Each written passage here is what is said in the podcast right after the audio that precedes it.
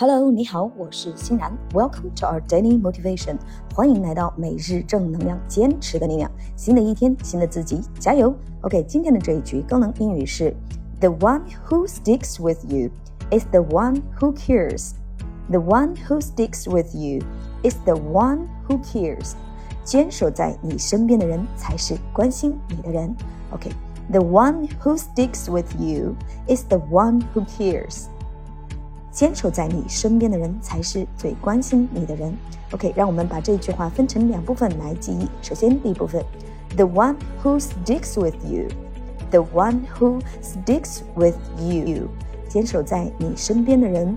第二部分，is the one who cares，is the one who cares，才是关心你的人。 好的，让我们把整句话联系起来，记忆三遍。OK，第一遍。The one who sticks with you is the one who cares.